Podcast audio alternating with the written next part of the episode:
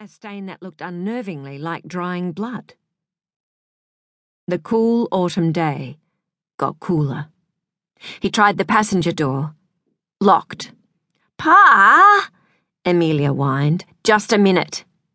He took out his mobile, scrolled through to Stacey's number, and pressed to call. Amelia struggled in his grip. Go in!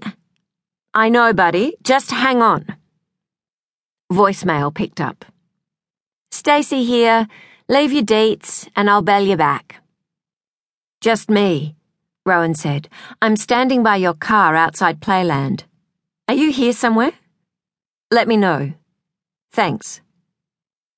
He hung up, then called her home number. The machine answered, and he left the same message there. Pa! Amelia fought his grip. Down! Stop it! Worry made Rowan speak more harshly than he'd intended. Be quiet or we'll go back home. Not fair!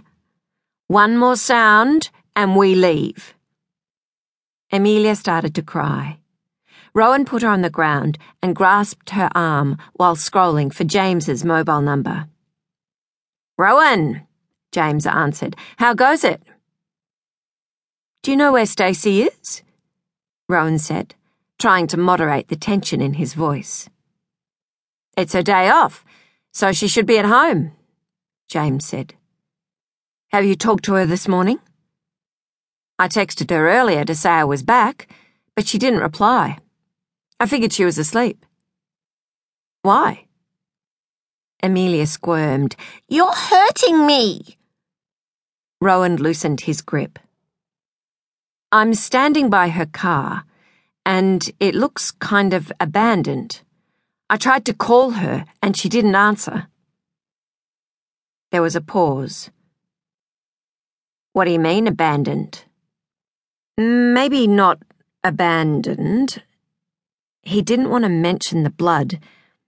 It's in the car park next to Playland. I thought you might know why she'd be around here. The only person we know who goes there is you, James said. She probably decided to meet you there. That could be it.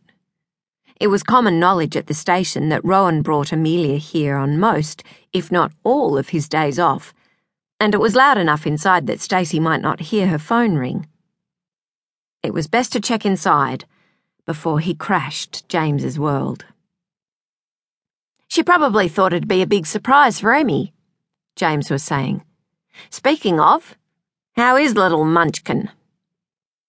Dragging me to the door this very second. Rowan forced a smile into his voice. You're right. She'll be in here somewhere. Sorry. No problem. Amelia tugged at the heavy door. Rowan put his phone away and helped. The noise inside enveloped them, and Rowan smiled at the girl behind the counter. She smiled back, then leaned over to talk to Amelia, who had pulled off her shoes and was jumping up and down on the spot. How are you today, Amelia? Going in the ball pit, Amelia shouted. Off you go then, Rowan said. She thrust her shoes at him then ran into the centre. Rowan tucked the shoes under his arm and took out his wallet. The girl gave him his change, and he walked in. Be sure, he told himself. Despite that sick feeling, make sure. Amelia was already in the pit and called out as he passed. Look where I am, Pa. Yes, right where you said you'd be. He looked around. Adults talked and drank coffee and watched their kids from the cafe area. He walked around all the equipment. He lingered outside the female bathroom until a woman came out. She looked startled for a second, then smiled. Rowan, right?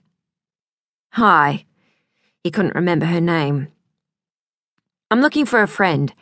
I- is anyone else in there? She shook her head. It's empty. Thanks. He headed off on another lap. Pa, I'm up here now. Look, Pa. I see you. Stacey wasn't here.